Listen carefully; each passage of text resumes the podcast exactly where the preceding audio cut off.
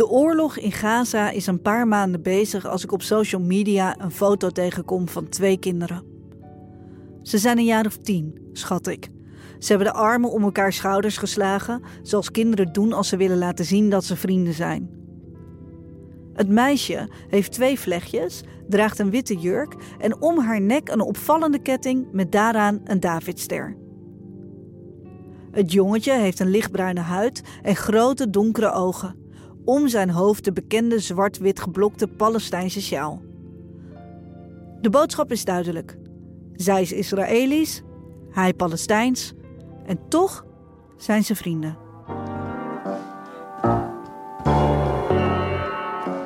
De comments onder het beeld zijn zonder uitzondering positief. Prachtig. Voor kids maakt het niet uit waar je vandaan komt. Hier kunnen volwassenen een voorbeeld aannemen. Ik scroll door de vele tientallen reacties en word er warm van. Wat fijn om online zoveel positiviteit te ervaren in deze tijd. Wat één zo'n afbeelding allemaal teweeg kan brengen. Tot mijn bubbel vreed wordt doorgeprikt. Deze foto is fake en gemaakt met AI. Zo lees ik bij de comments. En als ik even google, blijkt dat inderdaad te kloppen. Het beeld is zo nep als wat. En om eerlijk te zijn, voel ik me een beetje een sukkel. Dat ik zo dom was om me hierdoor te laten meeslepen. Maar als ik er iets langer over doordenk, baart het me vooral zorgen. Met AI is het nu blijkbaar eenvoudiger dan ooit om mensen op het verkeerde been te zetten. En als alles om ons heen nep kan zijn, wat doet dat dan met ons? Met ons vertrouwen? Wat voor soort mensen worden we hiervan?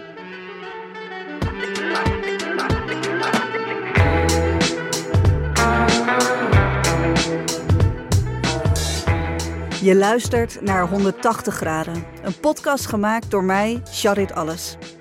Ik ben schrijver, radiomaker en journalist. En als ik de krant opensla en om me heen kijk, dan heb ik steeds vaker het gevoel dat we in een tijd leven van grote veranderingen. Of het nu gaat om ons mentale welzijn, het klimaat of de opkomst van technologie. Het lijkt wel of echt alles in beweging is. En dat roept veel vragen op. In deze serie ga ik in opdracht van Achmea op zoek naar antwoorden. Of beter gezegd, ik ga op zoek naar een nieuw perspectief. 180 graden is een XTR branded podcast in opdracht van Achmea.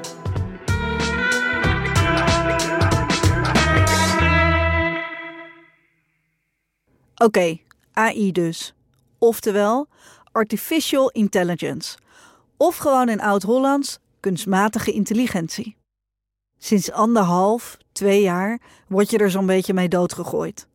Maar om te snappen wat er nu precies aan de hand is, ga ik als eerste langs bij iemand die kan helpen om door de bomen weer het bos te zien. Ik ben Aragorn, ik ben 40, ik ben uh, futurist. Dat is een titel die mij is toegekend en die ik vervolgens maar heb overgenomen als een soort geuzennaam. Dit is Aragorn Meulendijks. Hij heeft een achtergrond als historicus en kijkt vanuit het verleden naar toekomsttrends. Vooral op het gebied van technologie, zoals AI. En jij zegt, we zitten in een revolutie. Ja, absoluut. Ja? ja. Is dit net zo'n grote revolutie als de revolutie van het internet? Groter. Groter? Ja, ik denk dat je dit eerder moet zien in termen als revolutie als van elektriciteit aan het begin van de 20e eeuw. Ja. Kijk, het verschil met internet is, we gebruiken het internet elke dag voor heel veel dingen. Uh, en, we zijn wel al op een punt dat internet in allerlei dingen zit. Bijvoorbeeld, we zijn hier in mijn huis en ik heb natuurlijk Internet of Things. Dus mijn lampen en zo zijn ook allemaal aangesloten op het internet. Dat, maar dat is niet bij iedereen. Er zijn natuurlijk nog heel veel mensen die gewoon in een huis leven en een auto hebben die niet op het internet zijn aangesloten. Met artificial intelligence gaan we zien dat het echt een stap verder gaat. Net als elektriciteit zul je zien over de komende 10, 15 jaar dat artificial intelligence overal in komt te zitten. Echt overal. Echt van je kleren tot, tot je, je telefoon. Alle dingen die nu digitaal zijn natuurlijk. Maar ook hele simpele dingen in het leven gaan dadelijk met artificial intelligence. Goede voorbeelden van AI zijn Google Nest, Alexa of, als je een iPhone hebt, Siri. Slimme assistenten waartegen je kunt praten en die je kunt vragen om opdrachten voor je uit te voeren. Nou ja, in theorie. Mijn ervaring met dit soort toepassingen is meestal dat mijn smart speaker mensen gaat bellen waar ik totaal niet om gevraagd heb. En volgens Aragorn heeft dat alles te maken met het feit dat dit allemaal nog behoorlijk in de kinderschoenen staat. Maar dat is een kwestie van tijd. Hij verwacht dat de evolutie van Digital Home Assistant snel gaat, waardoor je er op termijn echt wat aan hebt. Bijvoorbeeld bij het maken van boodschappenlijstjes. Zelfs bijvoorbeeld voor oudere mensen die in het verleden een obstakel zouden hebben om een nieuwe technologie te gaan gebruiken, wordt deze technologie nu juist een ondersteuner. Want iemand die eh, wat ouder is, zoals mijn moeder, en niet meer zo goed kan onthouden wat ze aan boodschappen moet kopen, kan dadelijk dus gewoon zeggen: Alexa, kun je kaas op mijn boodschappenlijstje zetten? En me eraan herinneren als ik in de supermarkt ben. En dan komt er dus daadwerkelijk, als je de supermarkt binnenkomt, heb je dadelijk een bril op zoals die van jou. En dan zegt die bril: joh, Annelien of Charit je moet nog kaas halen. Vergeet je dat niet? Hoppatee. Dan zegt mijn bril dat. En dan zegt je bril dat, ja. ja. Ik denk dat initieel uh, de technologie om een bril te hebben zoals je die eigenlijk alleen maar in science fiction films hebt gezien, die daadwerkelijk extra beelden in jouw oog projecteert. Alsof die werkelijk aanwezig zijn. Dus Mhm. bijna zoals je in Blade Runner of Blade Runner 2049 ziet, dat er hologrammen overal zijn. Nou, die bestaat al, die technologie. Science fiction wordt dus binnenkort science reality. Aragorn denkt dat we binnen een paar jaar allemaal met een bril lopen die met ons meedenkt en informatie geeft. En de basis van dat alles is, je raadt het al, AI. Mijn overtuiging is dat technologische ontwikkeling die accelereert. En dat zien we natuurlijk al in de hele historie van de mensheid. Want we hebben 200.000 jaar Homo sapiens, onze huidige vorm. En we hebben eh 12.000 jaar sinds de agrarische revolutie.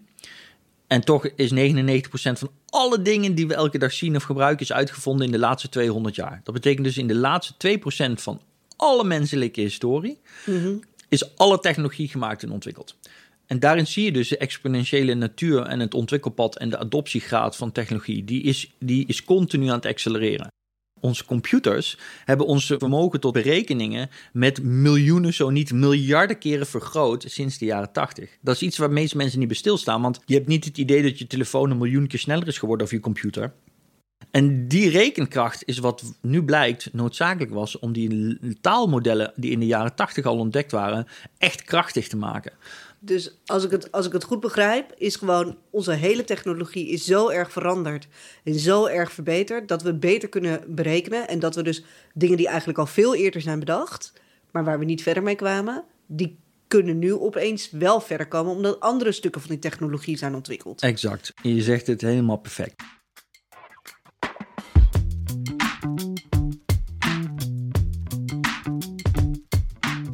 We hebben dus eigenlijk allemaal toegang tot supercomputers. Dat is namelijk gewoon de telefoon in je broekzak. En met die enorme rekenkracht kun je dus enorm complexe taken uitvoeren.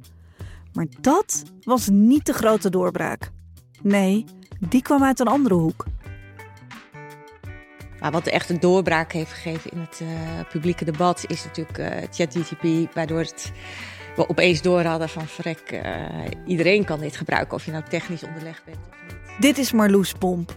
Zij is expert op het gebied van AI en helpt onder meer de overheid en maatschappelijke organisaties met het ontwikkelen van beleid.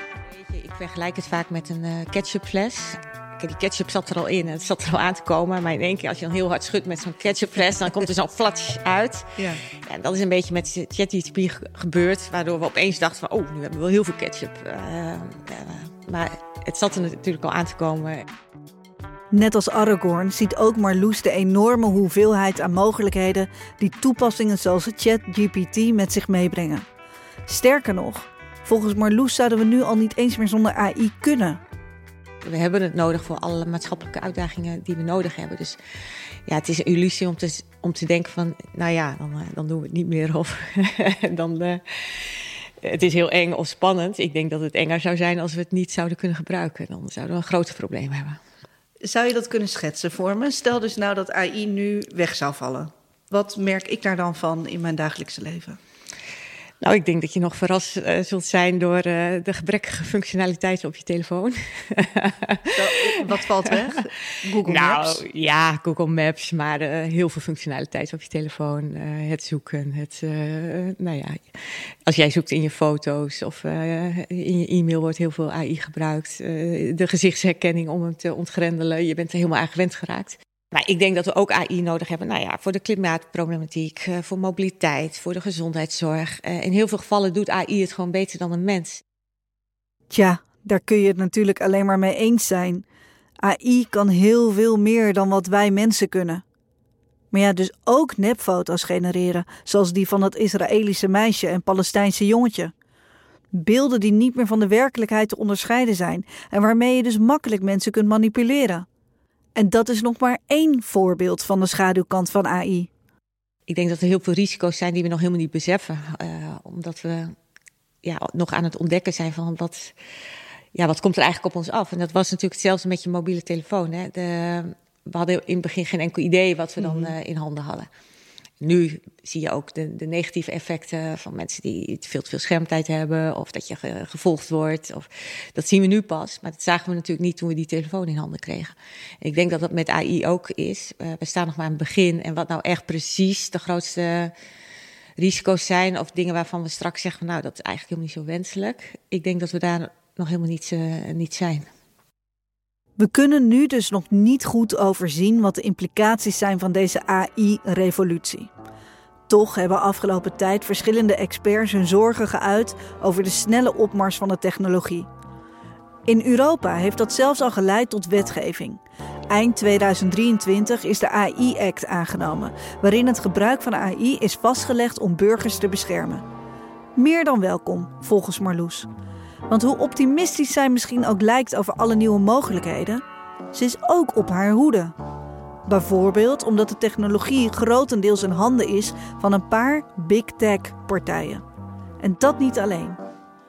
Ik maak me ook wel zorgen over wat gaat het met ons doen als mens. Uh, ja, dat je, we, noemen dat synthetische media, dat je misschien niet altijd meer weet wat is uh, door AI bewerkt en in hoeverre uh, en wat niet. Worden we daar niet van trouwend van? Of uh, ja, wat gaat het met ons gewoon psychisch doen als mens? Mm -hmm. Hoe weet jouw moeder nog dat jij belt als jouw stem zo makkelijk uh, te klonen is? Of als jouw, uh, jouw WhatsApp-berichtjes zo goed na te maken zijn, qua tone of voice en ja, hoe gaan we dat oplossen? Uh, wat gaat het ook doen met organisaties? Hoeveel bureaucratie gaat het opleveren als je er niet meer automatisch van uit kan gaan van hé, hey, uh, Marloes heeft deze mail gestuurd uh, en die komt ook van Marloes en deze content bestaat echt. Laten we heel even inzoomen op die synthetische media. Ja. Want ik noemde net al die foto ja. van dat jongetje en dat meisje die heel gebroederlijk naast elkaar zitten. En ik zei eigenlijk is dit dan een soort van mooi voorbeeld van... oh, kijk eens hoe lief ze met elkaar zijn. Ja. Maar jij zei al, nou, ik weet niet of dat wel zo mooi is. Kun je dat uitleggen? Ja, kijk, synthetische media, ik ben er nu een tijdje mee bezig. Uh, het heeft meerdere aspecten. Het gaat aan de ene kant uh, over desinformatie, dat je snel uh, nou ja, informatie kunt verspreiden nu over het internet die dus niet, niet klopt. Maar het gaat ook over zinvolle toepassingen. Uh, als jij nu op een webshop klikt, uh, heel veel modellen die daar staan, die bestaan helemaal niet, maar heb je helemaal geen last van. Heel veel foodblogs zijn bewerkte uh, foto's. Die, dat, dat, het ziet er prachtig uit. Nou ja, als je daarvan geniet en geïnspireerd door raakt, helemaal prima. Mm -hmm. Maar het heeft natuurlijk ook heel veel potentie tot fraude, omdat jij heel erg lijkend kan overkomen richting anderen.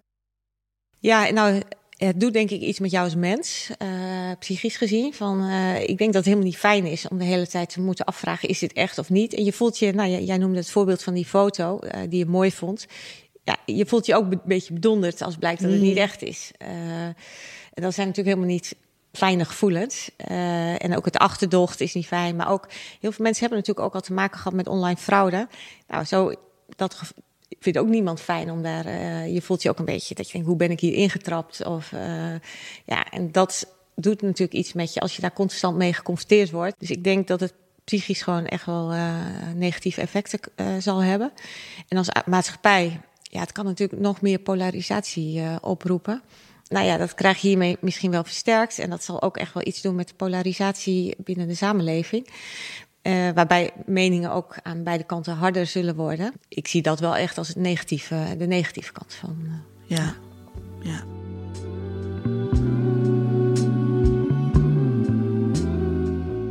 Ik denk dat we wel moeten gaan nadenken over hoe gaan we dit oplossen. Hoe krijg je dat vertrouwen weer terug in digitale content? En of dat nou tekst is of video of spraak of wat dan ook. Hoe gaan we weer vertrouwen terugbrengen in het, uh, ja, in het internet? En daar moet je denk ik wel iets voor gaan doen. Uh, aan de ene kant kan dat regelgeving zijn, maar je lost nooit dingen alleen met regelgeving op. We moeten denk ik ook gewoon technisch gaan kijken. Hoe kunnen we aan content ja, een soort digitaal waarmerk meegeven. Zodat jij relatief makkelijk kan zien van is het echt of niet echt. Of als het niet echt is, hoeft niet echt te zijn. Maar in hoeverre is het bewerkt en van wie komt het. Als je nu googelt, heb je dat je kunt zien van is het een veilige website of niet. Uh, maar ik denk wel dat je zoiets nodig hebt dat je heel snel kan zien: is deze informatie bewerkt? Hoe is die bewerkt? Wanneer is die bewerkt? En van wie is het uh, afkomstig? Je hebt digitale identiteiten nodig, want ik moet kunnen weten van hey, jouw digitale identiteit uh, heeft dit verstuurd aan mij.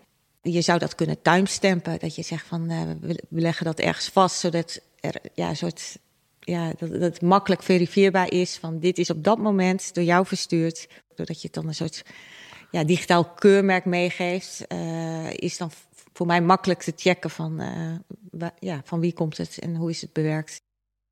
En zo'n digitale identiteit is volgens Marloes een kwestie van tijd. Binnen de EU wordt er namelijk nu al serieus werk van gemaakt. Wellicht kan zoiets ook helpen om het vertrouwen te vergroten dat we in Nederland in AI hebben. Want dat is namelijk aan de lage kant vergeleken met veel andere landen. Een onderzoek uit 2023 laat zien dat slechts 30% van de Nederlanders vertrouwen heeft in AI.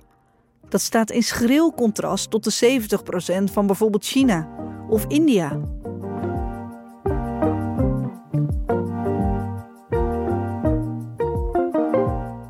Volgens Aragorn heeft dat ermee te maken dat we technologie veel te veel op ons af laten komen. In plaats van na te denken hoe we er verstandig mee om kunnen gaan.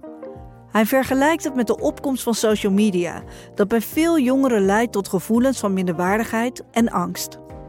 Het punt is dus, we worden, door deze technologie worden we geleefd op dit moment. En dat komt mm -hmm. omdat toen het opkwam, niemand zei van wacht eens even, hoe gaan we hiermee om? We moeten nu een, een hygiëne ontwikkelen. We moeten een methode ontwikkelen om hiermee om te gaan. We moeten onze kinderen leren hoe je met deze nieuwe technologie omgaat op een verantwoorde manier, zodat het jouw leven niet overneemt, maar jij die technologie kunt gebruiken. Je kunt in de supermarkt, je kunt alle eten kopen wat je wilt eten. Uh, maar of jij ervoor kiest in de supermarkt om gezond eten te kopen, dat is iets wat af, afhangt van hoe goed jij jezelf zeg maar, hebt ontwikkeld of voorgelicht of opgevoed bent met een besef van wat is gezond eten en wat is niet gezond eten. Je kan wel leren hoe je in een auto moet rijden, maar in het verkeer rijden is nog wel wat anders. Exact, ja. exact. Perfect voorbeeld. En dit is een grote fout die denk ik nu alweer gemaakt wordt onze overheden en onze in, in, onderwijsinstituten staan nu te springen van we hebben eindelijk gaan we onze studenten leren om code te schrijven. Super belangrijk. Ja, daar hadden ze tien jaar geleden mee moeten komen. En dat is dus het probleem waar we nu mee, mee ja, je lacht, maar dat is echt een probleem waar we mee zitten. Want hele relevante ontwikkelingen in onze technologie, waarop direct eigenlijk uh, gehandeld moet worden. Zeker met het oog op onze toekomstige generaties. Want het is onze verantwoordelijkheid om, onze, om de jonge generaties voor te bereiden op de wereld waar ze in gaan leven. Niet om ze dingen te leren over het verleden. Ja, ik, ik, zie in het onderwijs een trend waarbij we continu onze jonge mensen voorbereiden op het verleden, niet op de toekomst. En dat wordt steeds relevanter en nu met name relevant. Dus we moeten nu beginnen. Maar wat belangrijk is, is dat we een onderwijs, het onderwijs stimuleren mm om na te denken over hoe kunnen we onze studenten leren omgaan met deze technologie op een verantwoorde wijze, zodat we niet de fout herhalen van sociale media.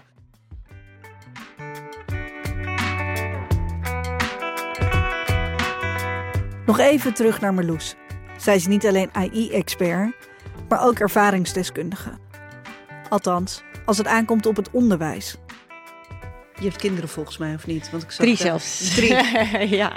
ja. Ik heb ook kinderen. En uh, het valt me op dat die op school helemaal niks krijgen wat over AI gaat. Ik weet niet hoe dat ja. bij jouw kinderen is. Ja, die van mij zijn 19, 18 en 5. En uh, nee, allemaal uh, niks. Nee, dat stoort me mateloos. Ja, dat snap ik. ja, nee, dat is vreselijk. ik denk dat het ja, kijk, eh, er zijn bepaalde basisvaardigheden, zoals leren lezen, en rekenen, et cetera. Die moet je allemaal leren. Alleen de basisvaardigheid van nu is natuurlijk ook leren omgaan met technologie. Niet alleen AI, maar in het algemeen. Ja, dat, dat weten we al jaren. En ik denk dat het heel belangrijk is dat je gewoon de basis kent van uh, hoe, ja, hoe, hoe zit het internet in elkaar? Hoe werkt cryptografie? Hoe bouw je een algoritme? Hoe, uh, en dat, die basis, ja, dat vind je bij taal belangrijk. Dat vind je bij uh, rekenen en wiskunde belangrijk. Ja, dat is hier natuurlijk cruciaal. En ik denk niet dat je kinderen of volwassenen kunt opleiden van nou ja, als je eenmaal Nederlands spreekt, dan spreek je Nederlands, zeg maar. Dan ben je, heb je een mhm. vinkje. Ik denk dat het met tech-vaardigheden niet zo werkt, omdat het zo snel ontwikkelt. Dus het is niet zo dat, nou ja, als je ze nu op, op het onderwijs dan uh, les geeft in AI, ik noem maar wat. Nou ja, dan, dan ben je er, want het ontwikkelt zich zo snel en het verandert steeds. Maar ik denk wel dat je met kinderen de basis kunt leren van hoe, hoe zit het in elkaar. En dat je ze kunt leren, uh, het verandert steeds. Hoe, hoe ga je daarmee om qua mindset? Hoe, uh, hoe, hoe leer je de juiste skills om steeds mee te bewegen? Hoe, mm -hmm. hoe leer je bij? Uh, hoe, vind je, hoe vogel je dingen uit die je niet weet? Of hoe pas je je aan? Ik denk dat die softere skills, ja. dat die misschien nog wel het meest belangrijk zijn. We moeten toekomstige generaties dus leren om te blijven leren, zodat ze zich snel aan nieuwe technologie kunnen aanpassen. Maar ja, hoe zit het dan met mensen die klaar zijn met hun opleiding? Mensen die een leuke baan hebben en met de opkomst van AI misschien denken dat het wel los zal lopen allemaal. Ja, en hoe langer je wacht, dat was hetzelfde met social media. Je kunt het wel uitstellen, maar het gaat niet weg. Dus je kunt wel eens, in het begin zeiden heel veel mensen, ja, ik heb er niks mee, ik ga niks met social media doen. Maar ja, het is in onze maatschappij. Je kunt het wel negeren, maar het is best wel een belangrijk onderdeel geworden uh, van, ja, hoe, media of informatie tot je komt of uh, hoe je met elkaar online contact houdt. En dat is met AI nu precies hetzelfde. Je kunt het wel uitstellen, maar het komt toch. Het komt toch. Ja, en hoe langer je ermee wacht, hoe ingewikkelder het wordt om, uh, om aan te haken. Dus je kunt beter nu gewoon uh, al aan de slag gaan en leren. Ja, hoe bouw je een prompt, een, een, een opdrachtje of hoe ja, gewoon een beetje experimenteren om te snappen hoe werkt het en wat kan ik ermee. Privé, maar ook op je werk. Ik zou iets bedenken wat je, waar je lol in hebt. Uh, dus heb, vind je het leuk om muziek te maken? Nou, ga dan in, aan de slag met uh, muziek en AI.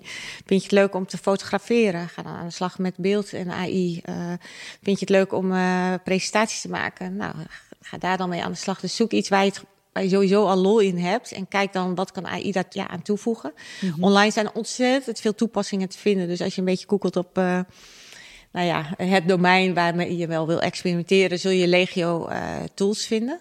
Dus het maakt niet, helemaal niet uit waar je mee begint, als je maar begint. En ja, dan kun je beter iets kiezen waar je lol aan hebt en dan uh, daarmee beginnen. En ik denk als je zo aan de slag gaat, dan leer je en de skills, maar uh, je hebt er ook sowieso nog los van de AI, heb je er iets aan. En mocht je nog aarzelen, dan heeft Marloes de geruststellende mededeling dat veel van dit soort toepassingen behoorlijk gebruiksvriendelijk zijn. Je hoeft dus echt niet per se een wiskit te zijn.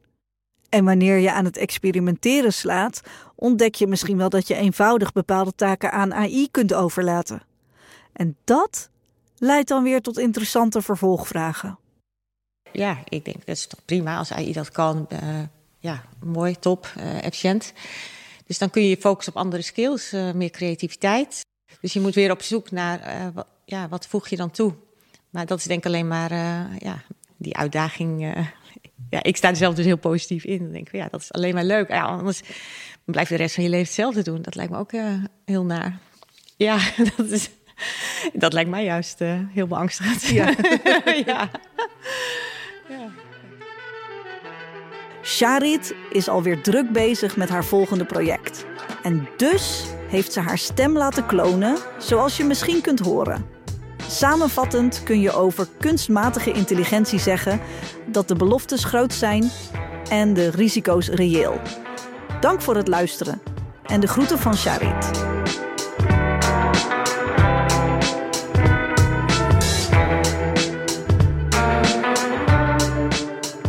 Dit was 180 graden, een podcast van Achmea. Bij Achmea wordt elke dag opnieuw nagedacht over grote maatschappelijke uitdagingen, zoals technologie en de opkomst van desinformatie. En om impact te maken is talent dat ergens voor wil gaan onmisbaar. Meer weten over hoe het is om te werken bij een van de grootste financiële dienstverleners van Nederland? Kijk dan op werkenbijachmea.nl. Zorg dat je geen aflevering mist en abonneer je op 180 graden in de NRC Audio app of waar je ook podcast luistert. 180 graden is een XDR branded podcast in samenwerking met audio agency Airborne en Achmea. Mijn naam is Charit Alles. Dank voor het luisteren.